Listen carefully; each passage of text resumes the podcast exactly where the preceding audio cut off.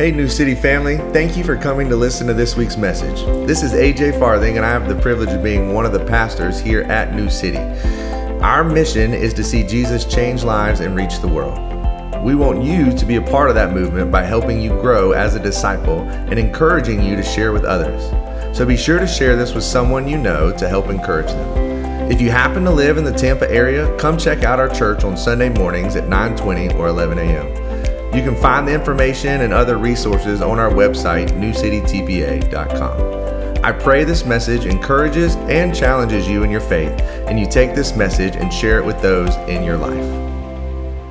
If you are here for the first time, know that we are just so thankful that you've decided to worship with us today. We hope and pray that New City will be a place of just week after week, just being refreshed in the Lord. Um, today, we're going to jump back into Luke chapter 5, and we're going to see two popular stories where Jesus heals a man with leprosy in one story, and then also we're going to see a paralyzed man whose friend lower him through a roof.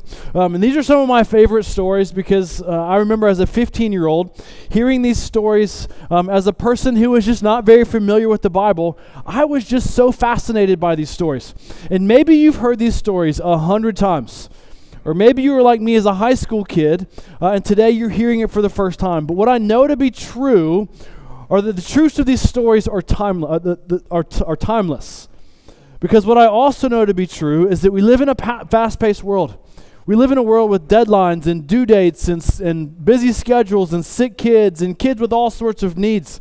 Uh, and just with endless to do lists where it feels like the needs and the demands are endless. And the reason I am so thankful for these two stories is because I am very personally aware of how easy it is to lose sight of our greatest need of every day, which is Jesus.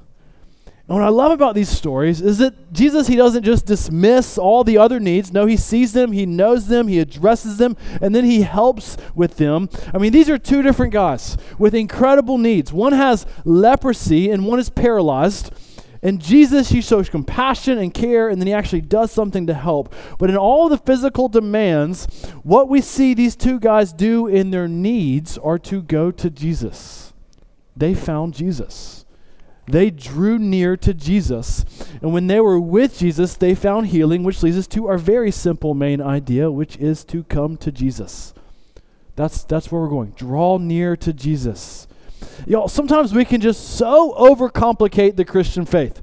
I mean, I, I love I love the depths of theology. I love teaching the Bible. I mean, just all the intricacies of the Bible. There are a lot of things we can have questions about and ask why about, and we should ask and wrestle with the Lord. We say, and we can say, God, why is this happening? Or God, I don't understand.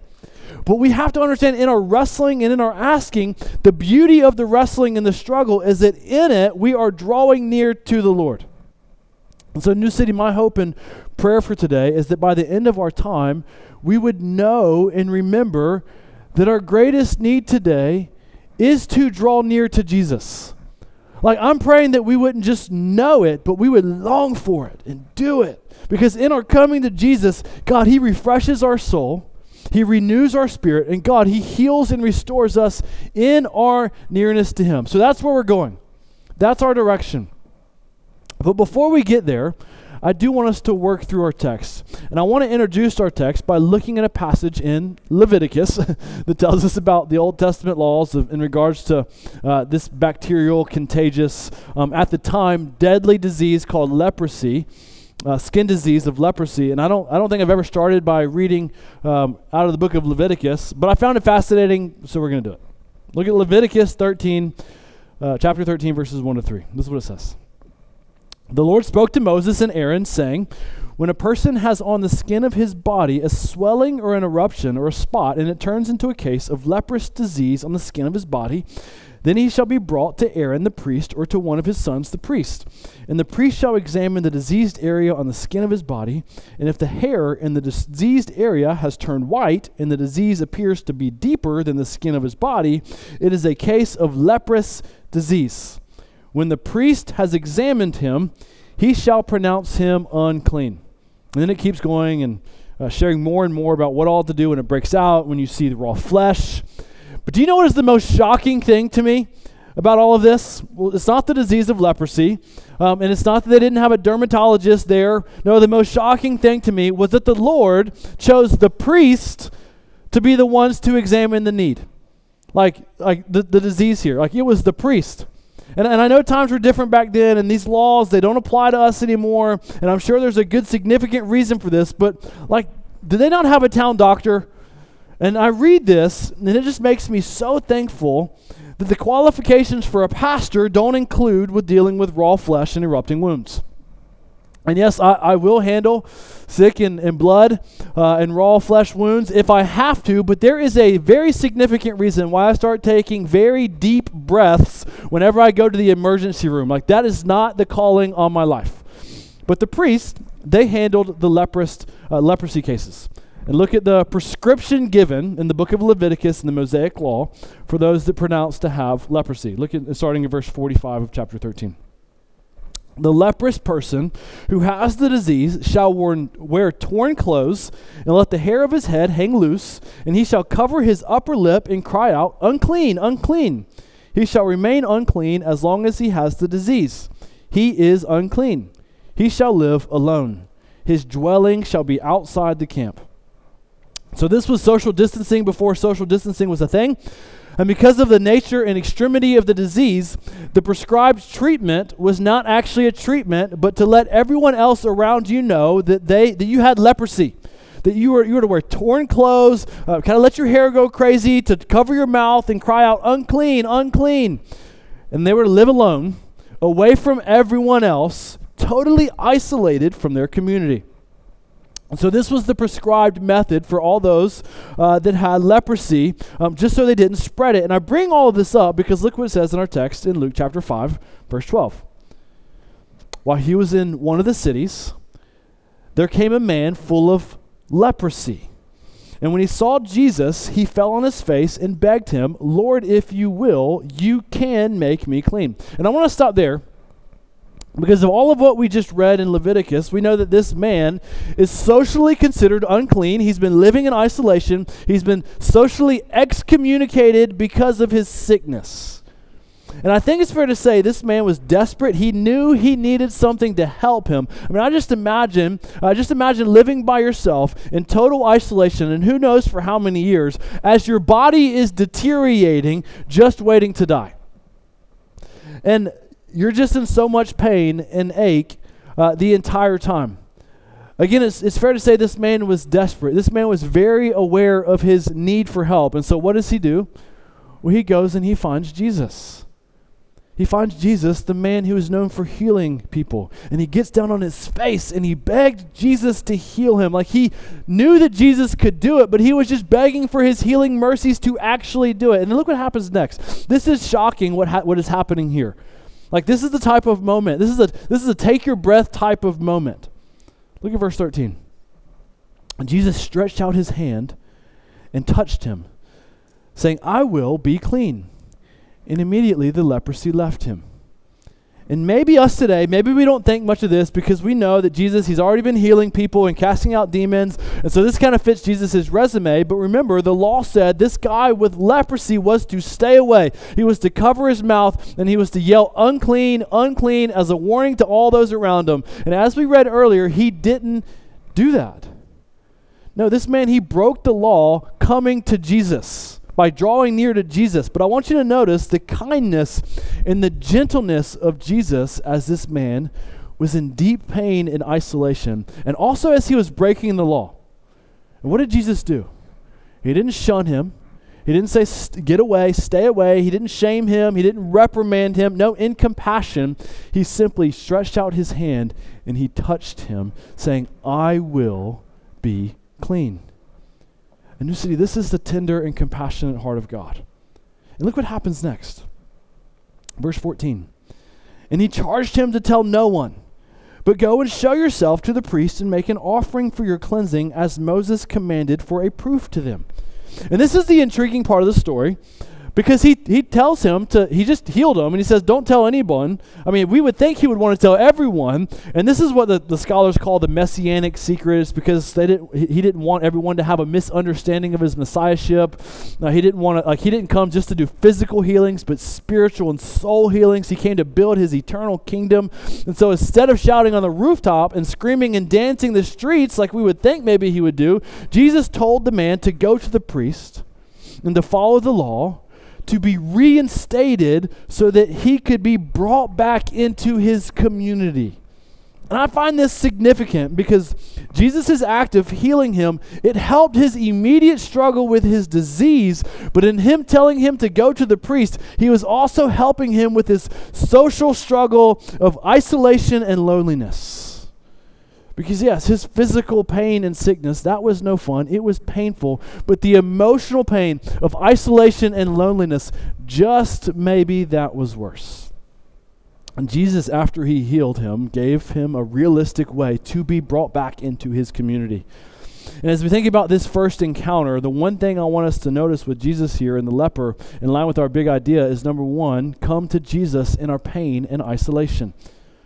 Again, the leper, he was in physical pain. He was socially isolated. And so, what did he do? Well, he went to Jesus.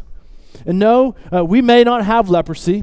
And no, we may, there may not be a law uh, that keeps us on the fringes of society as a means to keep everyone else uh, safe from this disease. But I think we can understand that it feels like what it feels like to be in physical and emotional pain. Like we know what loneliness and isolation feels like. And no, maybe we're not physically isolated like the leper in our story, but what I also know is that we can be around crowds of people and know lots of people and have many people call us friend, and we can still still feel lonely. Church, loneliness it speaks to the soul's longing for a depth of relationship. It speaks uh, to the longing to be known and loved without bounds. And this is why this is why we as a church, why we value one of our core values is authentic relationships. We want each person that comes here to be personally known and loved in a deep and personal way because God, He created us for relationships. He created us for community. That we have to work hard to build and establish these deep relationships and friendships. But as we see in our story, our God is also a God in the midst of all of that, we can come to Him falling on our faces and beg for help. Like we can come to Him with all of our greatest needs and wants and desires, and we can come to Him in our pain. And what He doesn't say to us in that moment is, get up, like get over yourself. No. Jesus, in full compassion here, he sees us in our physical pain and in our deep soul pain. He sees us in our isolation and loneliness, and He sees us in our sin and brokenness, and He looks at us and says, I'm here. He says, I see you. I know you. You're safe here, and I'm here to help. And what's so beautiful about Jesus in this encounter with the leper is that as we see the leper come to him, the leper drew near to Jesus, and in return, Jesus extended his hand and he drew near to him, and Jesus healed him. And then he pointed him right back to God's people and reinstated him back into community. New City, this is the heart of God. When we draw near to God, he draws near to us. When we come to Jesus, part of what he does in return is to push us back into our community. And the way that Jesus extends his hand to us today is by giving us the word and through prayer. Jesus extends his, his hand to us through the loving arms of the church, the people of God that can show us the, a visible expression of the love of God. Not perfect, but we can, we can show it. And I don't know where you are today. Maybe you're in a physical pain, or maybe you're in like a deep soul pain, or feeling isolated. The call today is to simply come to Jesus for healing and restoration. But but let's let's keep working through our text because I want you to notice what happens next. Look look what it says in verse 15 and 16. But now, even more, the report about him went ab- abroad, and great crowds, crowds, crowds gathered to hear him and to be healed of their infirmities, but he would withdraw to desolate places and pray. So, these two verses, I think, can kind of seem like uh, just two extra verses, but I found these two verses so encouraging, and I was a little struck by them this week because, again, the needs uh, that we see in this text are endless. I mean, news was spreading, people wanted to be healed, and I think it's fair to say that Jesus, he had a lot of people fighting for his time. I mean, Jesus, he was a busy guy. But notice in verse 16, in his demanding schedule, it says, But he withdraw but he would withdraw to desolate places and pray. It's like a multiple thing. It's happening multiple times. He would withdraw to desolate places and pray. So the more demanding Jesus' schedule became, the more time he spent with his Father, the more time he spent with the Lord. Church, even Jesus himself needed to get away for a quiet time in a quiet place to be with his Father, to be with God the Father. Y'all, Jesus' greatest need was not to heal. Jesus' greatest need was not to do ministry and to serve everyone else's need. No, Jesus' greatest need was him himself to find connection with the Lord. It was to pray and to worship the Lord in prayer prayer, it was not just to heal everyone else's sickness, but to pray for everyone else's soul. Leading us to say, number two, come to Jesus in our busyness. Again, the greater the demands and needs on our life become, the greater our need for silence and solitude with the Lord becomes. Like our schedules and how we spend our time, our busyness, it shows our priorities, it shows what we value. And so, how much more do we need to schedule in and carve out just regular rhythms in our day to spend slow and unhurried time with God and His Word and in prayer? And I know everyone's life are, is different.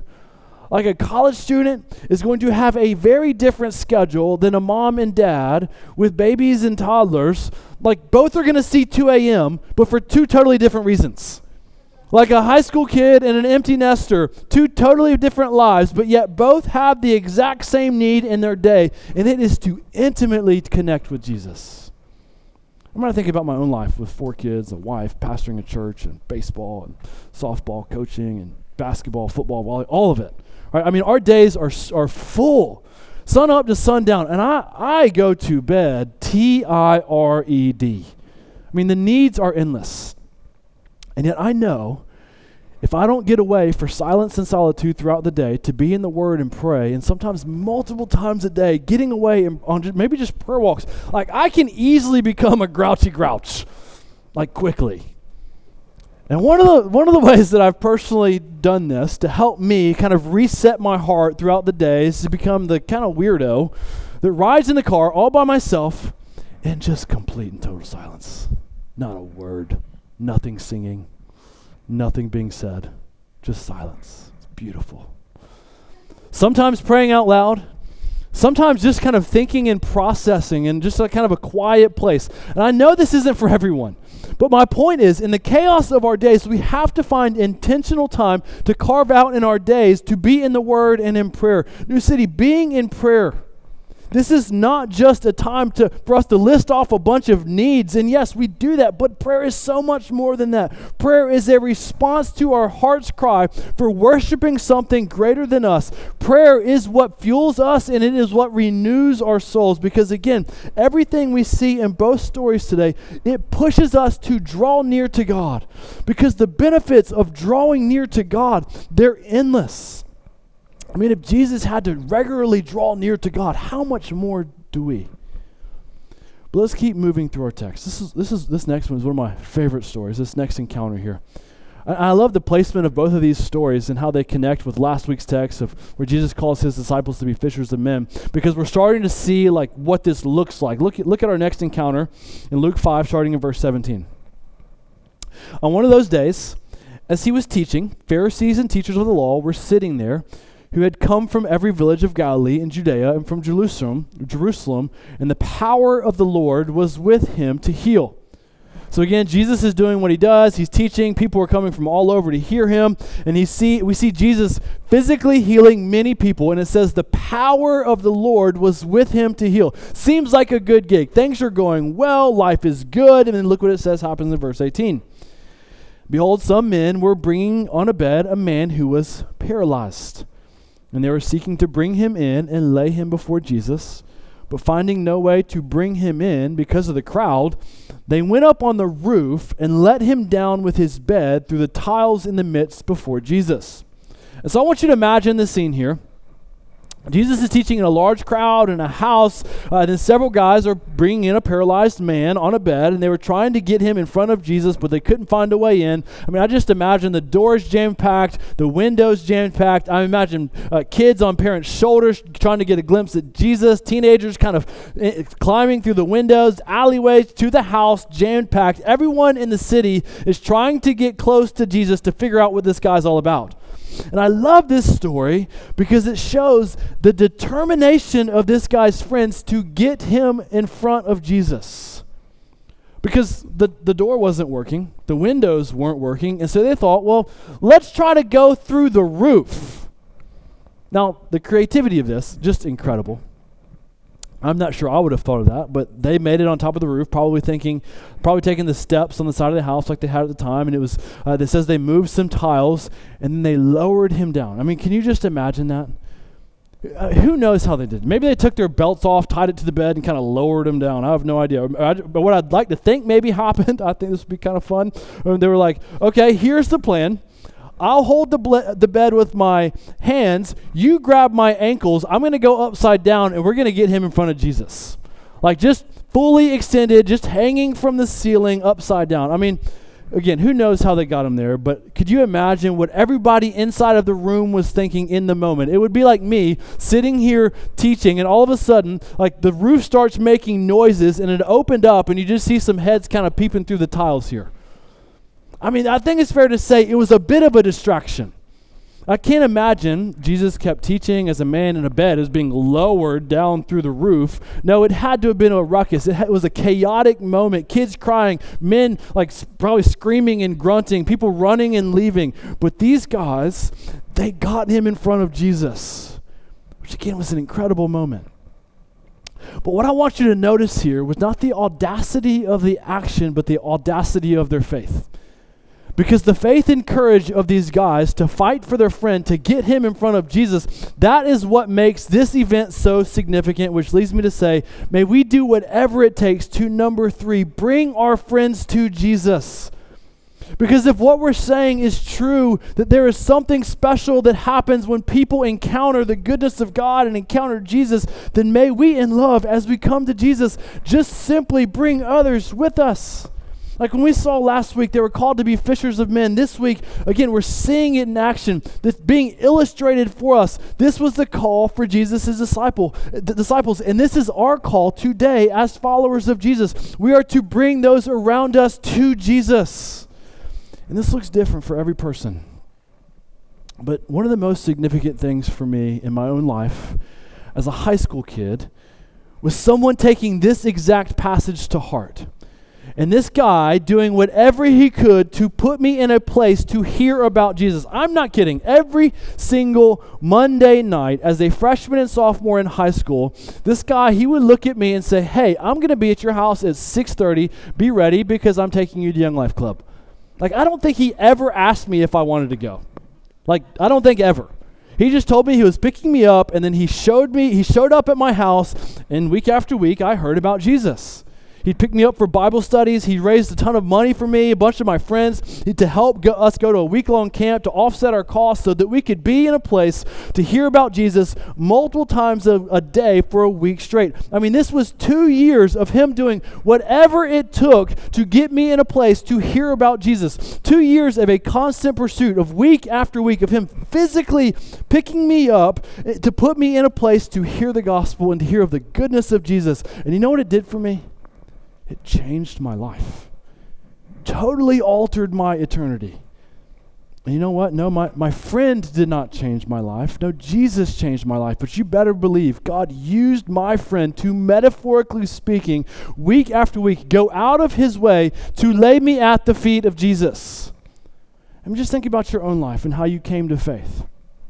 What did the other person have to do for you to get you in front of Jesus and encounter the transforming power of the gospel.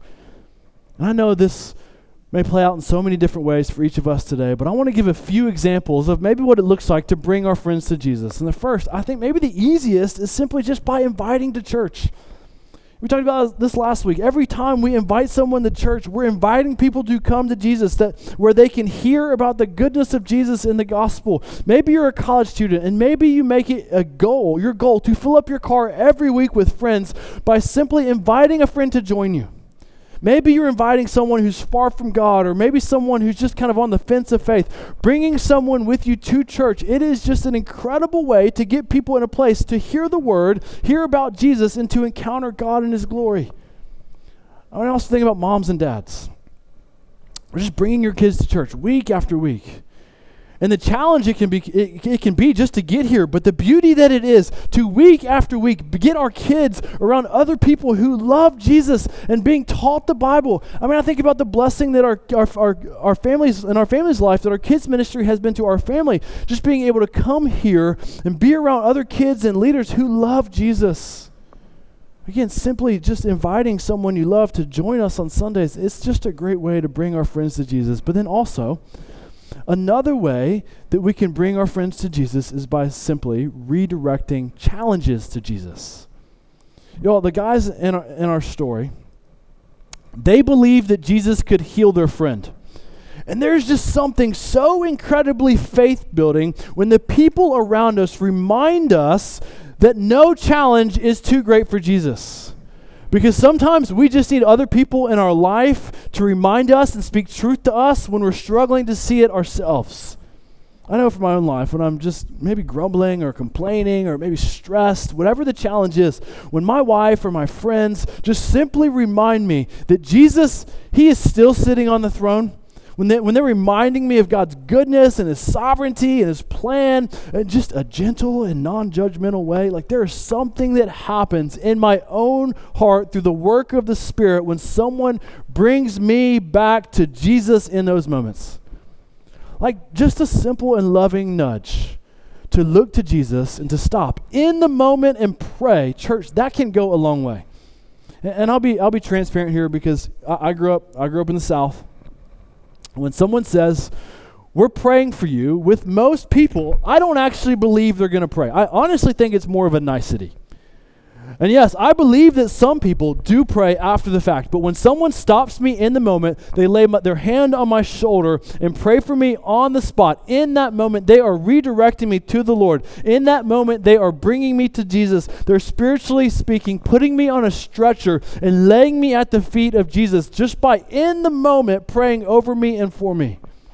There's so many other things we could say about redirecting our needs and challenges to Jesus, but I also want to say, lastly, here in this in this point, the third point, proclaiming the gospel, sharing our faith. Y'all, every time we tell someone about the goodness of Jesus, the Spirit of God is using us in the moment to bring the person that we're sharing with to have an encounter with Jesus. When we proclaim the gospel of Jesus, we are creating a way for the spiritually paralyzed to walk out in freedom. Again, yo, I love the courage and boldness of the paralytic's friends to go above and beyond to bring them to Jesus because it gives us today a visible picture of what we're doing as we seek to build the kingdom of God. But let's finish our story because look what it says right after they put him at Jesus' feet in verse 20. When he saw their faith, it says in verse 20, he said, Man, your sins are forgiven. So I want to stop there and just acknowledge the goodness of Jesus in this moment.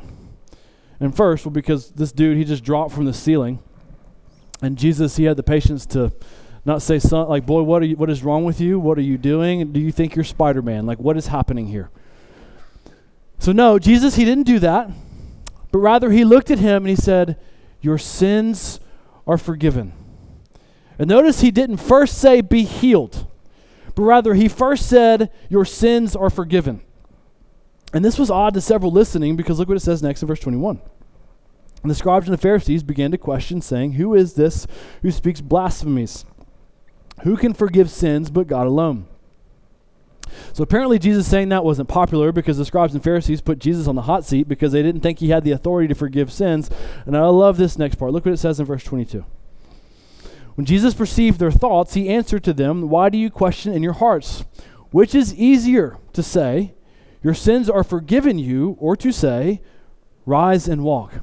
And again, I, find this great because Jesus, he's reading their mind. He sees right through them. He sees that they're not so sure about Jesus. They can't figure him out, and they're questioning who Jesus really is. And so he gave them a bit of a trick question here by saying, Which is easier? To say your sins are forgiven or to say rise and walk? And he brings this up because, again, he sees right through them. He knows to them it seems easy to just go around and say, hey, your sins are forgiven. But to, but to heal a man, only God could do that. Look what he says next in verse 24 and 25. But that you may know that the Son of Man has authority on earth to forgive sins, he said to the man who was paralyzed, I say to you, rise, pick up your bed, and go home. And immediately he rose up before them and picked up what he had been lying on and went home, glorifying God. So the paralyzed man, he just gets up and walks out. And I can't help but think about the guys sitting up on top of the roof who just carried this guy to this home, up the stairs, and lowered him down the roof. I mean, I'd like to think they were a little bit thankful in this moment, like extremely thankful because they didn't have to carry him back. They just saw the guy that carried him on the mat pick up his mat and walk out the door praising God with joy. It says he was glorifying God. But like Jesus always does, there are a few things happening here. Like there's the, the miracle of the guy that was just healed, walked out the door. But there's also the fact that before Jesus healed his body, he, he said he forgave his sins. And the reason Luke tells us Jesus healed his body was so that they would believe that he had the authority to also forgive his sins. And the, as a response to end the story, look what it says. Verse 26. And amazement seized them all, and they glorified God and were filled with awe, saying, We have seen extraordinary things today. It says they seen extraordinary things. Not only did they see a man coming down from a, a, the roof, but who was paralyzed, lying on a mat, walk out, walking out of the room, carrying his mat, but they also saw Jesus prove that he had the authority to forgive sins. So the further we get into the Gospel of Luke, the more we see why Jesus came. Like he started out showing his power through healing and casting out demons, kind of showing that he was God. And now Jesus, he's starting to show more of his purpose. He's showing us today that we don't just come to Jesus for our physical needs, but our spiritual needs. And whether we actually believe it or not, our greatest need today is our spiritual need of having our sins forgiven. I mean, just think about it. When the paralyzed man was lowered in front of Jesus, the first thing Jesus did was to see his faith and offer him forgiveness of sin. Jesus started out this, enti- this entire interaction with the man's greatest need. And let's not forget, this man was lying on a bed paralyzed. And, I, and I've never been paralyzed, but I can't imagine it would be fun. You can't feed yourself, can't clothe yourself, can't go to the bathroom by yourself, just totally and entirely helpless. And yet Jesus looks at him and sees his greatest need is not his paralysis, but his sinfulness. His greatest need was not to walk again, but to be holy again. New City, our greatest need today, February 11th, 2024, is not our to do list. Our greatest need is not to overcome a challenge of school or work or our finances, which, yes, those are all big needs, and they're, but they're not the greatest. Church, our greatest need is not our loneliness or our kids' struggles or marital problems. Again, yet they're important. Yes, Jesus, He deeply, deeply cares about them. But today, no questions asked. Our greatest need is for our sins to be forgiven. Our greatest need is for every wrong we've done, for every lie we've told, for every manipulative uh, action we've ever committed, and for every harsh word we've ever spoken. Our greatest need is to have those forgiven and removed and totally and completely done away with. And not because not by some like ambiguous spiritual cleansing, but rather because our sin, every one of our sins, it separates us from God. And if we're separated from God by our sin, we have no way of eternal life. We have no way, if we're separated from God by our sin, we have no way of personally connecting with God in a real way, and the peace and the joy and the love and all the fruits of the spirits that are given to us. We don't have access to them. Well, the, the God of the universe, He created us to love Him, to know Him, to be in a relationship with Him. God created us to find peace and joy and comfort in Him. Like there is a supernatural peace that is available to us in Jesus, but if we are still in our sins, none of that is available to us today. If our sins remain unforgiven, the path of our future is destruction. If we remain in our sin, the weight of this life is totally on our shoulders and we're fighting an uphill losing battle. But if our sins are forgiven, we have the power of God on our side and we have unconditional love and freedom. We have the we have a daily new start available to us every single moment of every day, which leads me to say, may we number 4 come to Jesus through the forgiveness found in the gospel. Well, both of these stories with the man with leprosy and the paralyzed man. Both of these things throughout the Bible, like with leprosy and paralysis, they paint a picture for us, giving us a metaphor for the nature of sin. I mean, sin, it's paralyzing. Sin spreads and grows like leprosy. Sin is destructive and painful, and it can spiritually kill our souls. If we don't have forgiveness of sin, our souls look exactly like the paralyzed man and the leper desperate, needing healing, in isolation, and seemingly hopeless. But yet, God, in His goodness, provided hope and healing in Jesus. I mean, just think about this. He, he, he said earlier, which is harder, to forgive sins or to say, pick up your mat and walk? And when Jesus proposed that question to the audience at the time, healing the paralyzed man, again, seemed more difficult.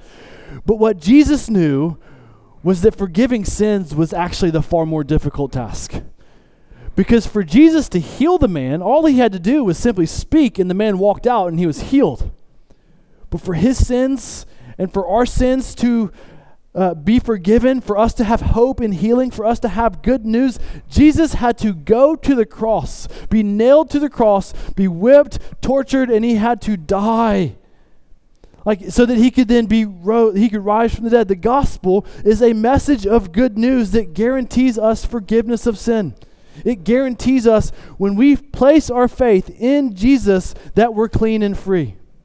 The gospel takes the weight of the world that is on our shoulders and it places entirely on Jesus. In the gospel, Jesus takes our punishment and we gain his reward. In the gospel, Jesus takes our sin and we gain his holy standing. Church, because of the gospel, we can enter into this room, enter into any room, paralyzed by our sin. But when we encounter Jesus by faith and faith alone, we can walk out in freedom and we can walk into new life. You this is a free gift that is given to all those who call on the name of the Lord. There is nothing that we can do, it's our faith alone. It's coming to Jesus that gives us forgiveness. And today, if you've never given your life to Jesus, you can walk out of here today clean and totally free. You can walk out of here and forever into eternity with the new t- title Holy Saint, Loved and Forgiven. And coming to Jesus in faith that he lived, died, and rose again. That is the only requirement. Like, if you know that you're paralyzed by your sin, if you feel like an outcast and unclean because of your sin, today, by drawing near to God, you can walk out of here deemed totally clean and free. If you've never given your life to Jesus, would you come to Jesus today and find the forgiveness that is offered to you in the grace of the gospel? But then also, I want to address all those who have given their life to Jesus. Because really, the same still holds true for us. Because today, in Jesus, our greatest need, it has been met. Our sins have been forgiven, which means our greatest reward is simply waiting for us. Our greatest gift today is God. Our greatest gift today is Jesus, that we can come to Jesus and be renewed day after day in the Lord, that we can come to God with all of our struggles and our pain and our loneliness and brokenness, and we can just sit at His feet and know that in Christ there is peace in our chaos. There is joy in our hardship, and there is communion and relationship with Jesus in our loneliness and isolation. And so the call for each person today is to simply just come and sit at the feet of Jesus. to lay at his feet, be renewed and restored yet again, and be healed and to find freedom and, and to come to his word. And we come to his word and meditate on the cross and delight in our forgiveness and find peace knowing God's God holds our very life in his hands. You know, at the beginning of our time, you know, I made a comment about how I found it odd that the, the priest was the one responsible to handle the leprosy cases. And I can't help but think how hopeless and discouraging it had to have been when the priest, the person who was responsible to go to God on their behalf, I can't help but think how gut wrenching it had to have been for the priest to prescribe to you to stay away, to leave, and to be labeled unclean. For the priest to essentially say, for the good of the community, we have to say, You're not welcome here. And yet, when Jesus, our great high priest, our eternal, far better priest, when Jesus saw him, he didn't see his disease, no, he saw his heart. And I can't help but think how today, because of the gospel, Jesus does the exact same thing for us. Brother in Christ, today, because of your faith in Jesus, your sins are forgiven. You're clean and free. Draw near to Jesus. Sister, in Christ, because of your faith, your guilt is gone, your sin is gone, you're clean and free. Free. You can come to Jesus again and just sit in delight. And because of the cross today, no matter the sin, no matter the chaos, and no matter the struggle, when we draw near to Jesus, our, our souls can find rest and we can find peace. We can be at peace. New City, would we draw near to Jesus today? I pray that we would. And as we do that, I hope and pray that we can invite others to join us. Let's pray. God, you're, you're good, you're kind. God, I pray if there's anybody in here that has never surrendered their life to Jesus, if they've never heard the message of the gospel that the only way to be with God is through Jesus and Jesus alone. It's not by coming to church, it's not by reading our Bible, it's not by doing all these things. It's by faith in Jesus alone that gets us into the kingdom of God. God, I pray for if there's someone here that's never never come to Jesus in a in a, in a eternally saving way, I pray that they would do that. And for the rest of us, I pray that we would yet again come to Jesus and delight in your goodness. We ask for your help in Jesus' name. Amen.